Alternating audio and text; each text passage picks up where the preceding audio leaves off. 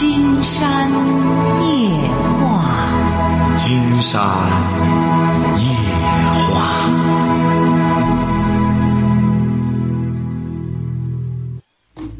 晚上好，听众朋友，我是您的朋友金山。刚才呢，有一位就住在电台附近的一位先生哈，一位姓宋的先生，他特意来到我们嗯这个台里，想怎么着呢？到我们工作室来，他想介绍一下他的养生之道。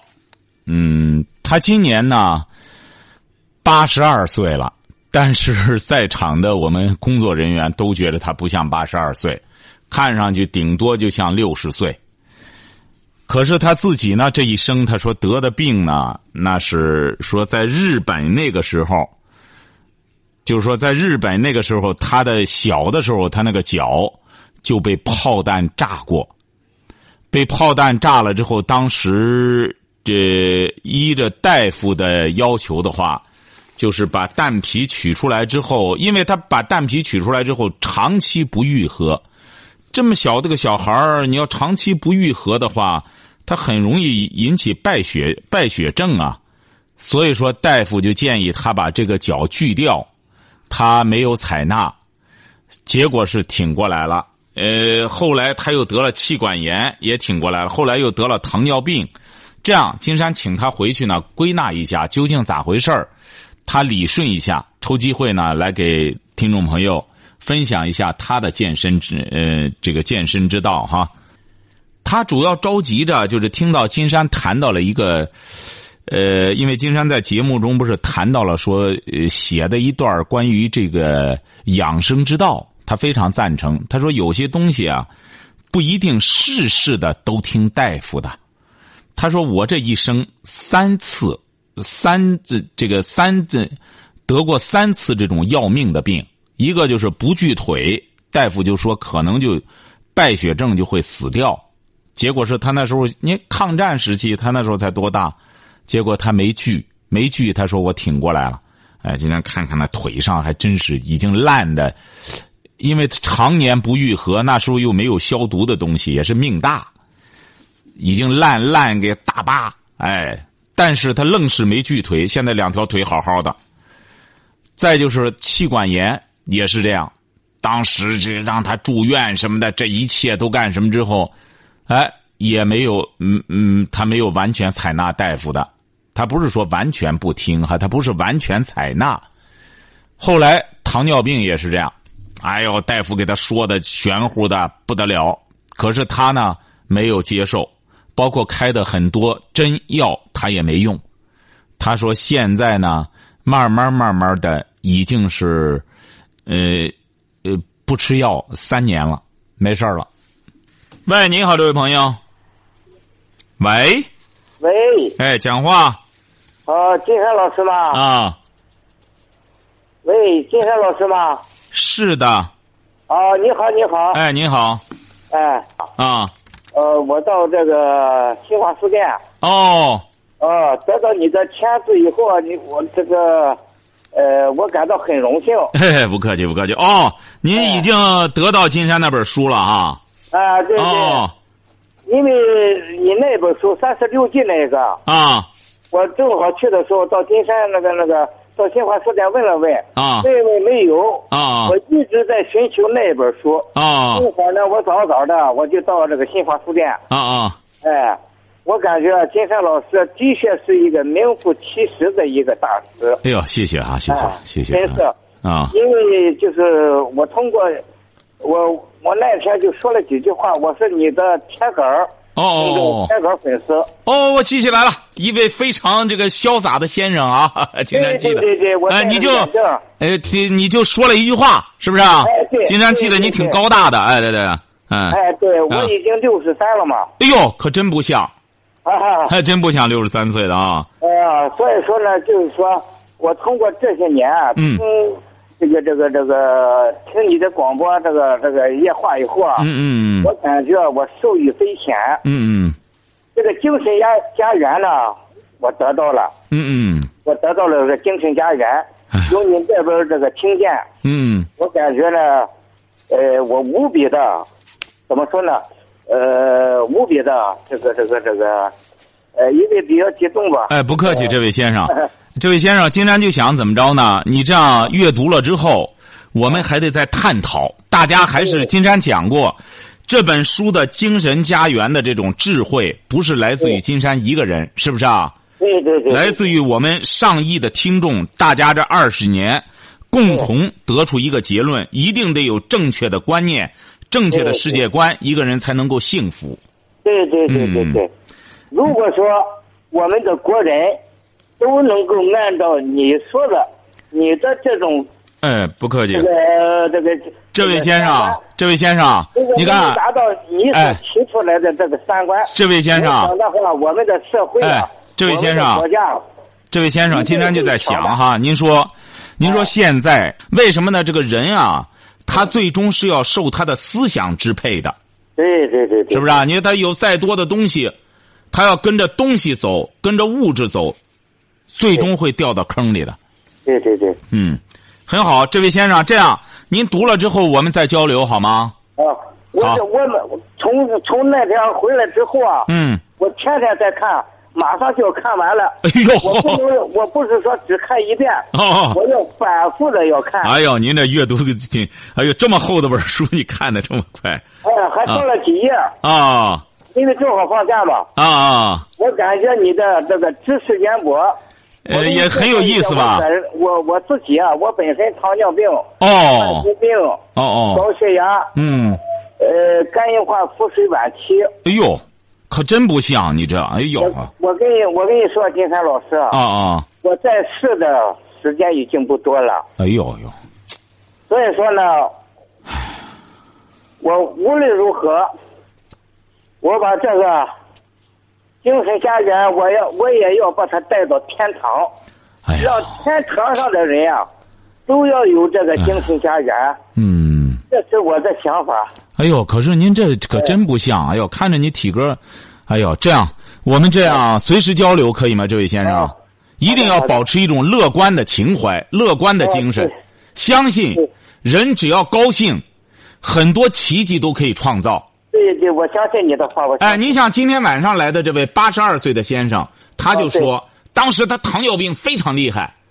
他就说：“我我不信，我就坚信，我正常吃饭，我只要不吃的太多，呃，太过分就成。”他说：“你看我到现在身体没事儿。”他就是想告诉很多朋友，千万一定要记住了，就说首先要有保持一种快乐的精神，好不好？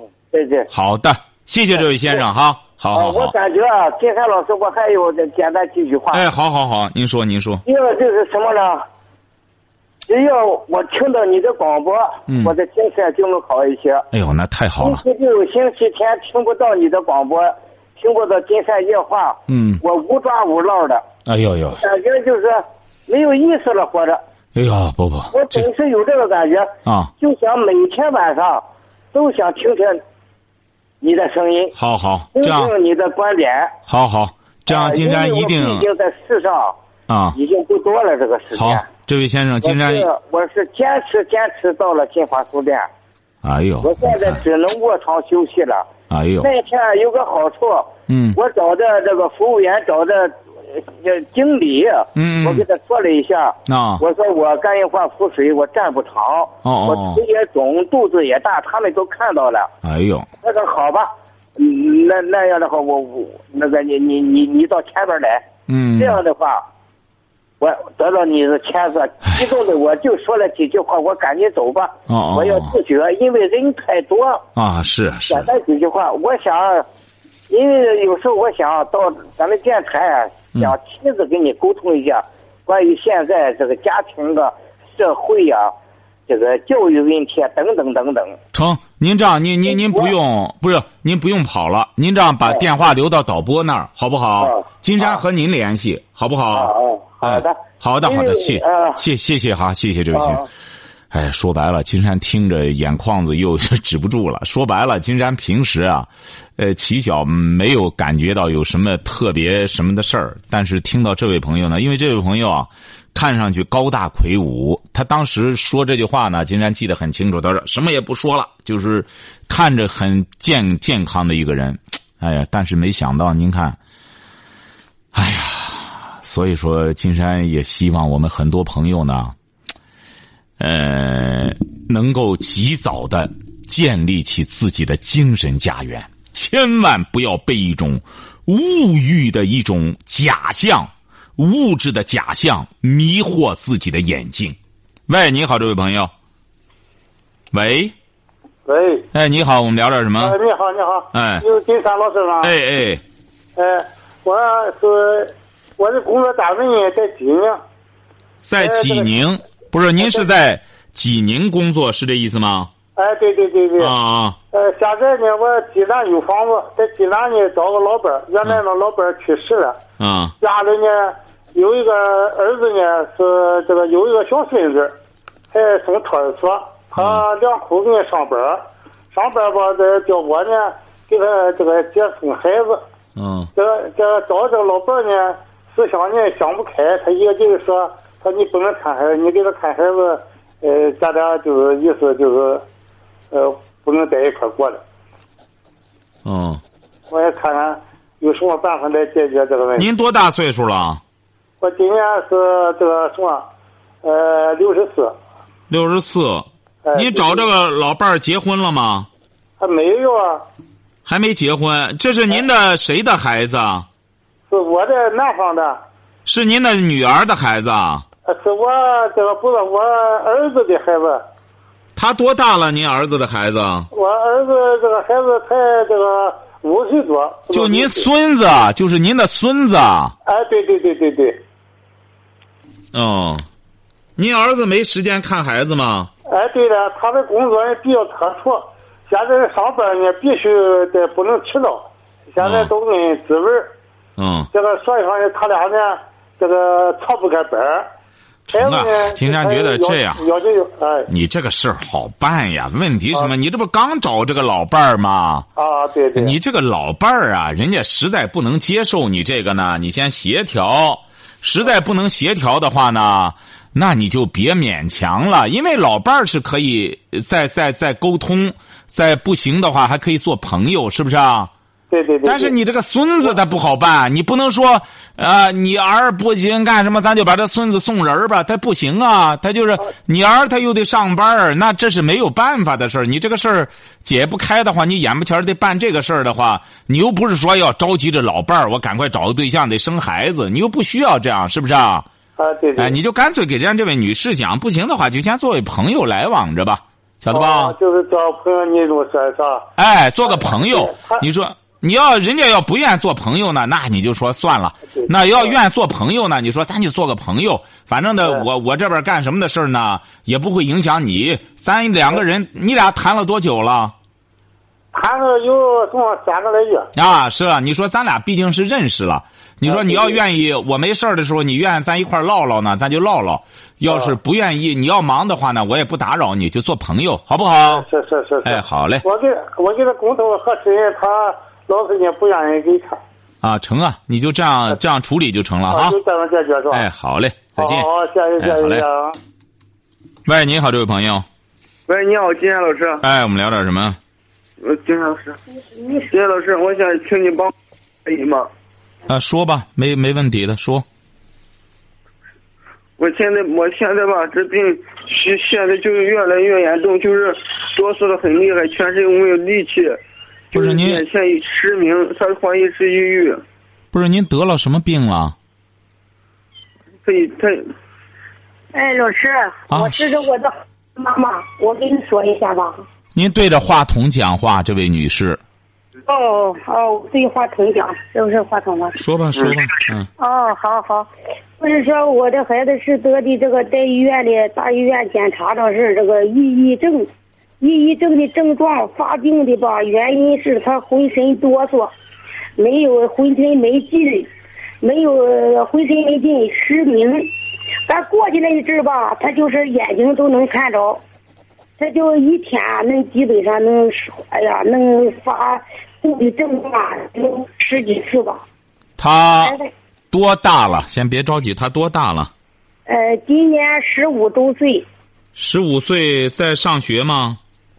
呃，主要是就因为上学上的，这就给同学有时候这个呃斗殴啥的，他就是说思想压力重，他不愿上学，家长非得让他上学，让他上学吧，那个他不愿去，就是这种原因造成的。现在已已经得了这个病吧，有一个来月了。我们在大医院，在齐鲁跟这个省立医院，在这个这个还有一个这个济南济南精神医院带了。别别别别说了，别说了，不不不，别说，不是，他是其他身体有什么毛病吗？身体上其他有什么毛病吗？没有，可正常。过去那一次哈，这身体一点毛没有，吃饭什么的，跟正常人一样。啊，那实在是不愿上学，那就别上了。不愿上学，他。他本身又跟不上课，再和同学处也处不了，那就干活吧，那就干活吧，也别去治病了，干活就成了，没别的事儿。上学学习压力太大，学点技能。还得了这个病，他不上学不要紧，关键。就是用我要说不好，是用这个这个观众看哪哪没有？不是怎么了？你看您这越是遇上事儿了，您说这电话，你说愁人吧？你那打个电话。好好好好。不是您这个电话，他就不是您这儿啊。啊。听着哈，没什么事儿，你就让他正常学个技技能就成了。哦。哎，先在家里学个技能，先首先给他解除。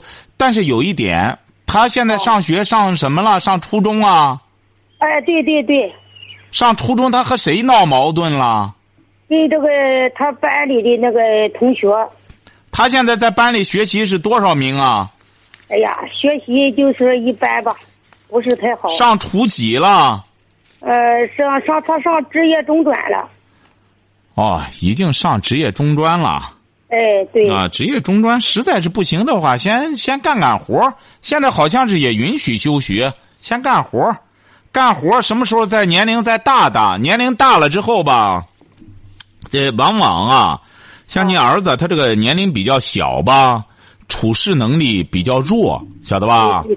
孩子有的时候呢，受到某种压力，受到某种呃或者说威胁胁迫的时候啊。会给他造成一一定的精神压力，晓得吧？哦，也别谈什么抑郁症什么的，谈不上这个。你他平时不好好的吗？不是，他就是你一发作的时候，一着急，他浑身哆嗦。谁着急啊？听着哈。有没有这种医生给治？就是吃西药啊，是吃中药？你听着哈，金山给你讲了。金山在这书里也写到了，三分钟治好抑郁症了。为什么呢？他压根儿就不是抑郁症。你要非得不信金山的，那你就找大夫，给他吃药，给他打针去，让他呢没事既然不上学了，那就干点体力活晓得吧？干点体力活你像这么一个棒小伙子，人的一生啊，他是一个发泄的过程，晓得吧？这这个这物质需要发泄，精神需要，肉体需要发泄，精神需要发泄。那么上学呢，也是一个发泄的渠道。为什么要去上学呢？因为上学，学校可以让他正确的发泄，晓得吧？上学是起这个作用的。你别有些人，他说我体格特别棒，我老想揍人和别人打仗，那一上学就晓得了，打人干什么是违法的，就教给他怎么发泄。那么你儿子他现在上学呢，这方面的能力啊，他要是欠缺的话。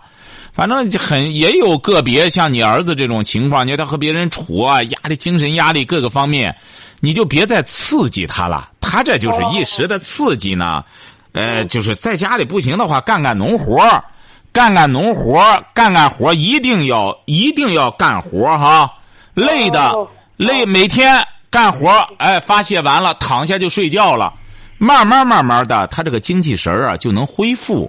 你不要乱给他吃些这种抑制精神的一些药，晓得吧？哦，你要吃吃之后啊。就我我的孩子想跟你说两句话，老师。可以说吧，这位同学。我跟你。老师，金山老师你好。啊，你好。我就是有没有就是我想就是有有没有这种看就是我这种病的这个症状，他就是控制不住。金山告诉你了，你呀不用去吃药去，你怎么控制不？你干活就行了。你身体好好的，你干活不行吗？你家不是包了地了吗？你这次去下地干活也不需要接触人了，一天一身大汗，累的回来就躺下呼呼的睡觉，这是最好的治疗方法。哦，哎，你要是这位同学，金山告诉你啊，嗯。你可能没听到过一个女孩儿曾经有一个女孩儿也是不愿上学，非得说抑郁症，呃，因为她家里也不懂，带着她治了三年，这个女孩子现在基本上快废了，因为她吃药吃了三年。你可是十五岁青春年华，你无非就是和处人际关系难度比较大，这个也不能怪你，你年龄小处不了，那你受到点刺激，你要非得拿着当抑郁症治的话，那你要吃那些抑制抑制抑制药的话，抑制精神那些药的话，你将来一离开药，你可真就开始哆嗦了。金山告诉你，你也看点书，你看看美国人对抑郁症的定义，真要得上这个是治不好的，晓得吧？抑郁症也不像你这样，一干什么之后就哆嗦着干什么之后，哎，你记住了哈，你最好的办法先尝试一下，每天干活，正常的下地要给自个儿有压力，正常下地干活，干累了回到家里就睡觉，如果睡不着觉再去跑步，继续干活。晓得吧？就是不愿意干，就是不愿意干活。哎，是的，你这个你这叫什么病呢？就是懒病，不愿干活，不愿学习。你愿吃药可以，你才十五岁，你可是那些药要是吃上之后，你要知道人的神经是看不见摸不着的。你要吃吃些这种药，一旦有了依赖性之后，你再后悔也来不及了。你要打乱了你的一种正常的神经的一种一一种程序的话，你非得强制自己吃药的话，你可是后悔来不及。你才十五岁，那接下来我想问一下，就是他给他给我开的一些所有这么一大堆药，那个金山就不管了。那个你愿花钱，人家医院里给你开，你就记住一条：你身体又没别的病，你和金山交流都好好的，你无非就是在学校里和同学处不上来，学习压力太大。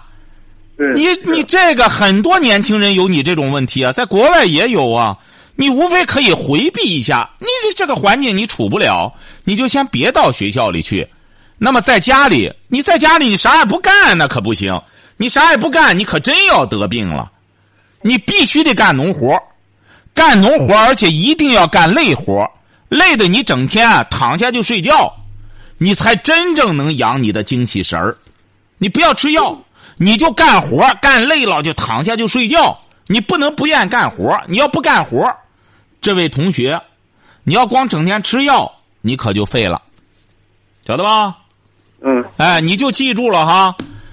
你要说愿听医院的，那金山也不好说了。你要听金山的，只要检查的内脏没什么疾病，金山分析的，你无非就是在学校里啊，同学挤兑你，你呀、一听就是一个挺挺老实巴交的孩子。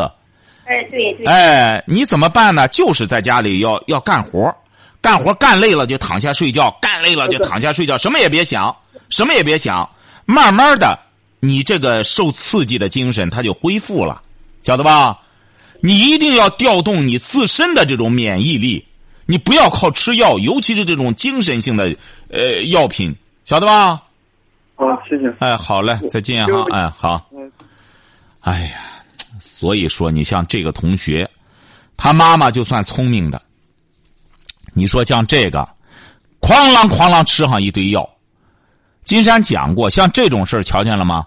不愿学习，往往是不愿干活的。什么病啊？懒。你想他不上学，再不干活，一个年轻人，他这个精神，他能不走火入魔吗？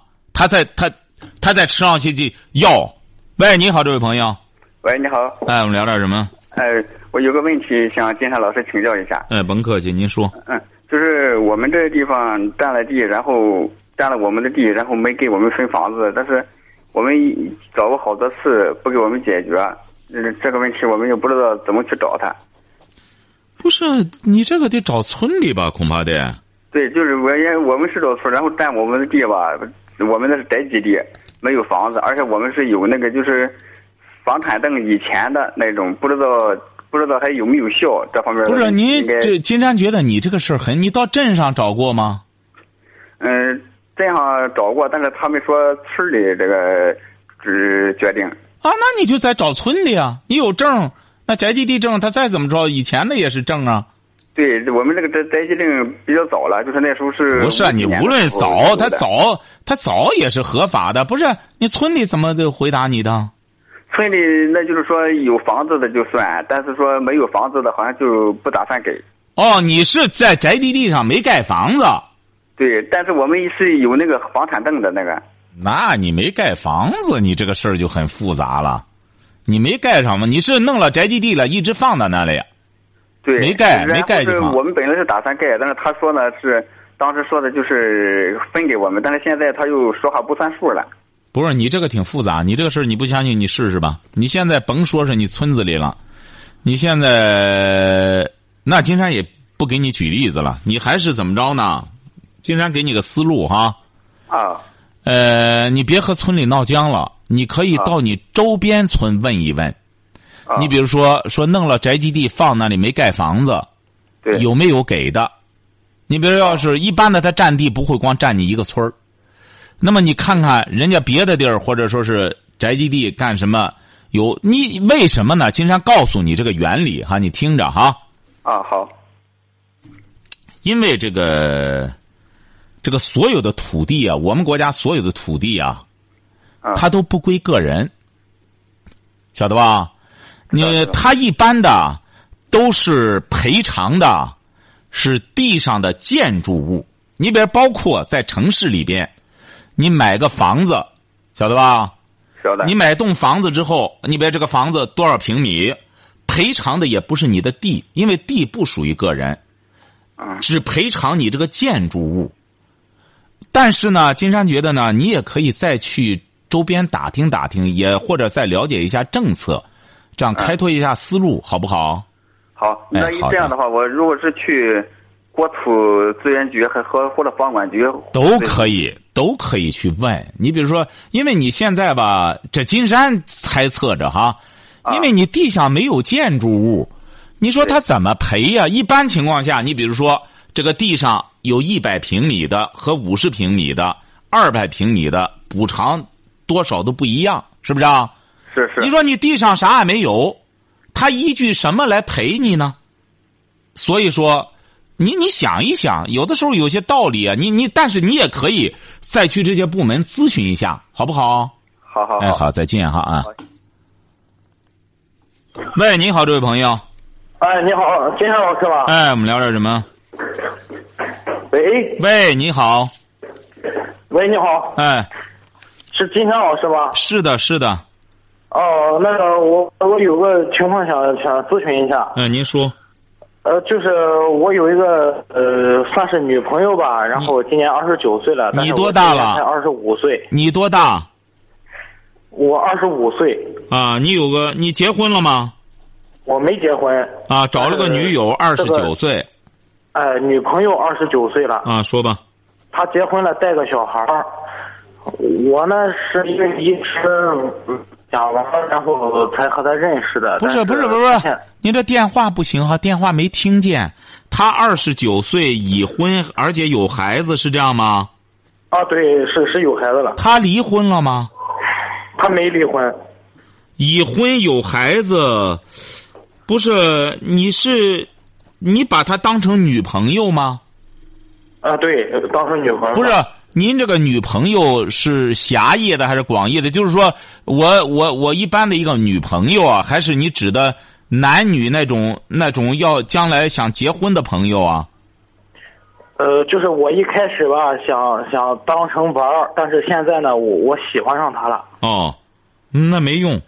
你是你像你一个二十五岁的小小伙子，啊，你不相信你试试，你和个女孩子玩玩，你就会喜欢上。你玩潇洒玩不了，你不要看那个呃小爸爸那个文章扮演的那个角色，那纯属于胡说八道。你像这小伙子，一般的一个女的就就把他放放倒。所以说你现在也是这样，你这个女这个女的，你玩玩，你喜欢上她没用，她结婚了，而且她有孩子，你这是不道德的第三者，你属于。我一开始不知道他有对象。那这他的责任，他的责任，他不给你说清楚。我不光知道他有对象，我还知道他有孩子了，是他把我给骗了。是啊，这是他的责任，你可以追究他的责任。你说，你看，我还是个处男童男，你把我我拿着投入感情了，你又结婚了，又有孩子，你这不在骗我的感情吗？你可以问问他，对，是是有这种想法。现在我啊，你可以问问他，因为像你这种小伙他是比较单纯的。一旦两个人再有了两性关系，你再一干什么？你像往往这种女孩啊，她都是过来的人，她比较老辣，想说白了，想想想让你高兴很容易。你不相信，你试试。你要找个二十二三的小姑娘，反而她挺膈楞，晓得吧？哎，说发脾气发脾气，像他呢，整天哄着你玩你和他越玩越有感情，越玩越有感情了。结果他什么时候告诉你的？他，呃，就是今年，就是我们谈的，就算第二年的，不是，就是第一年刚开始吧。不是，你和他满第一年，你和他有这两性关系多少年了？呃，嗯，第二年就是就算是。已经两年了，这一年多你就没发现吗？呃，后来后来就是慢慢的接触，一开始他说他有对象，然后就马上离婚，然后后来他又渐渐的就告诉我又又有孩子什么的，我我我现在就接受不了了，一开始还能接受。你怎么认识他的？啊？你怎么认识他的？我卖衣服认识的，我在在这个。嗯，银座商城卖衣服。你是卖衣服的？临近临近的柜台，对。不是，你是卖衣服的。啊，对。他也是卖衣服的。对。啊，你俩都在银座。服装的。啊。卖品牌服装。啊，你俩都在银座商城卖品牌服装。对，一个楼层。啊，一个楼层都是服务员。对对对。呃，谁？导购员，导购员。啊，导购员。呃，到底谁谁这这勾引的谁呢？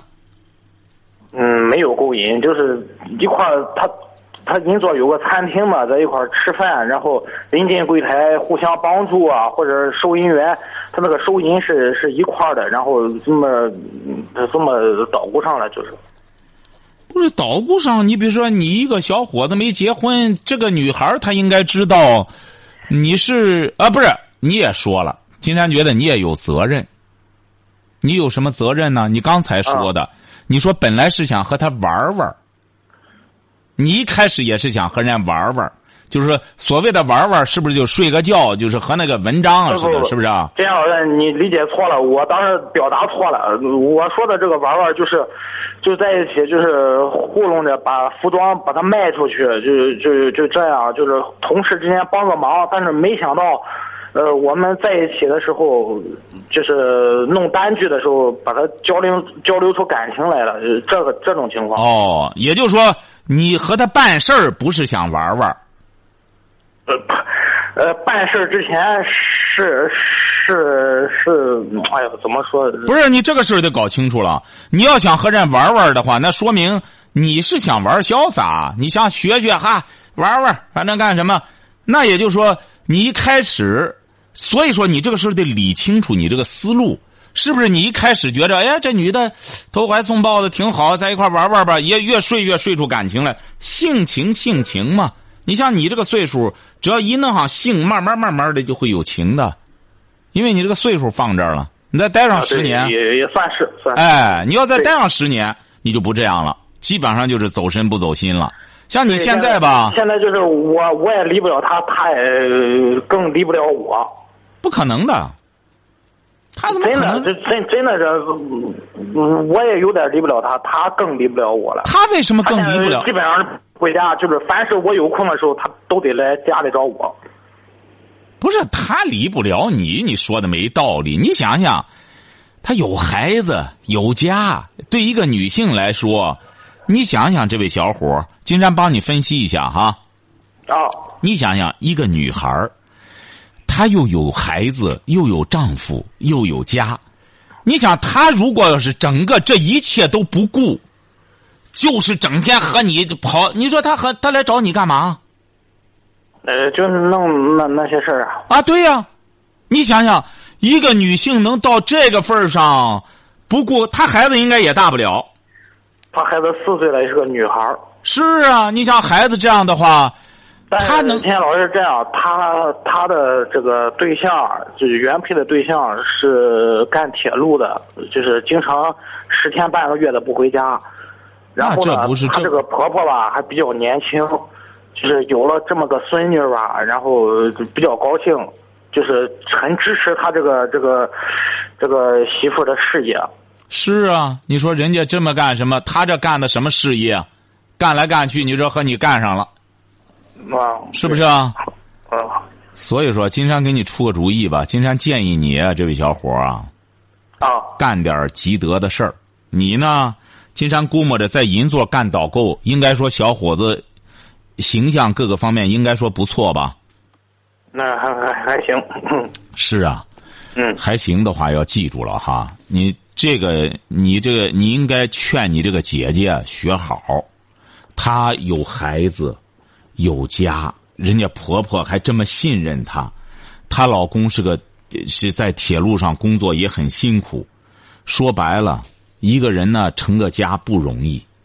你呢现在说白了，这这这么年轻，也再说一个小伙子，你的机会多得很。你找上这么个女的，对你这金山私下里给你讲，对你来说绝对是个负担。你要聪明的话，你克制一下。小姑娘有的是，现在，哎呀，说白了，你找一个比你小两岁的，比她更欢实啊！你这是这是从你就是从你性的方面来讲的话，你说这、你这一弄弄了个三十的，你说你这待不了两年，说白了他就没心思陪你玩了。你现在啊，你要真干什么了，好好工作，干好你的工作，挣俩钱儿，你别跑冒滴漏的浪费精力。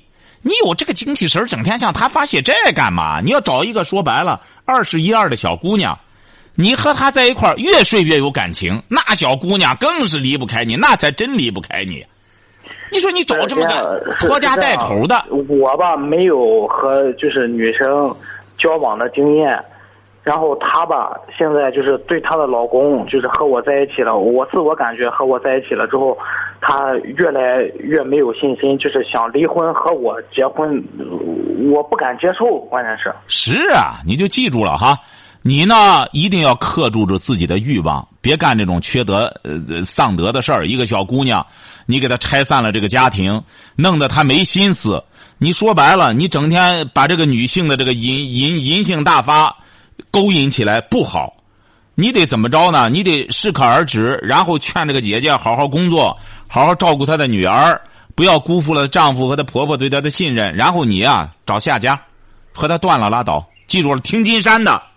你下，你再往后走，你这个路会越走越宽，晓得吧？无非就是一时，这个忍痛割爱嘛，一时在感情上一定要和他哈，呃，长痛不如短痛，呃，立马的断了之后，呃，然后好好再找下家哈。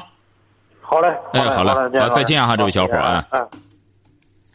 好，今天晚上金山就和朋友们聊到这儿，感谢听众朋友的陪伴，祝您阖家欢乐，万事如意。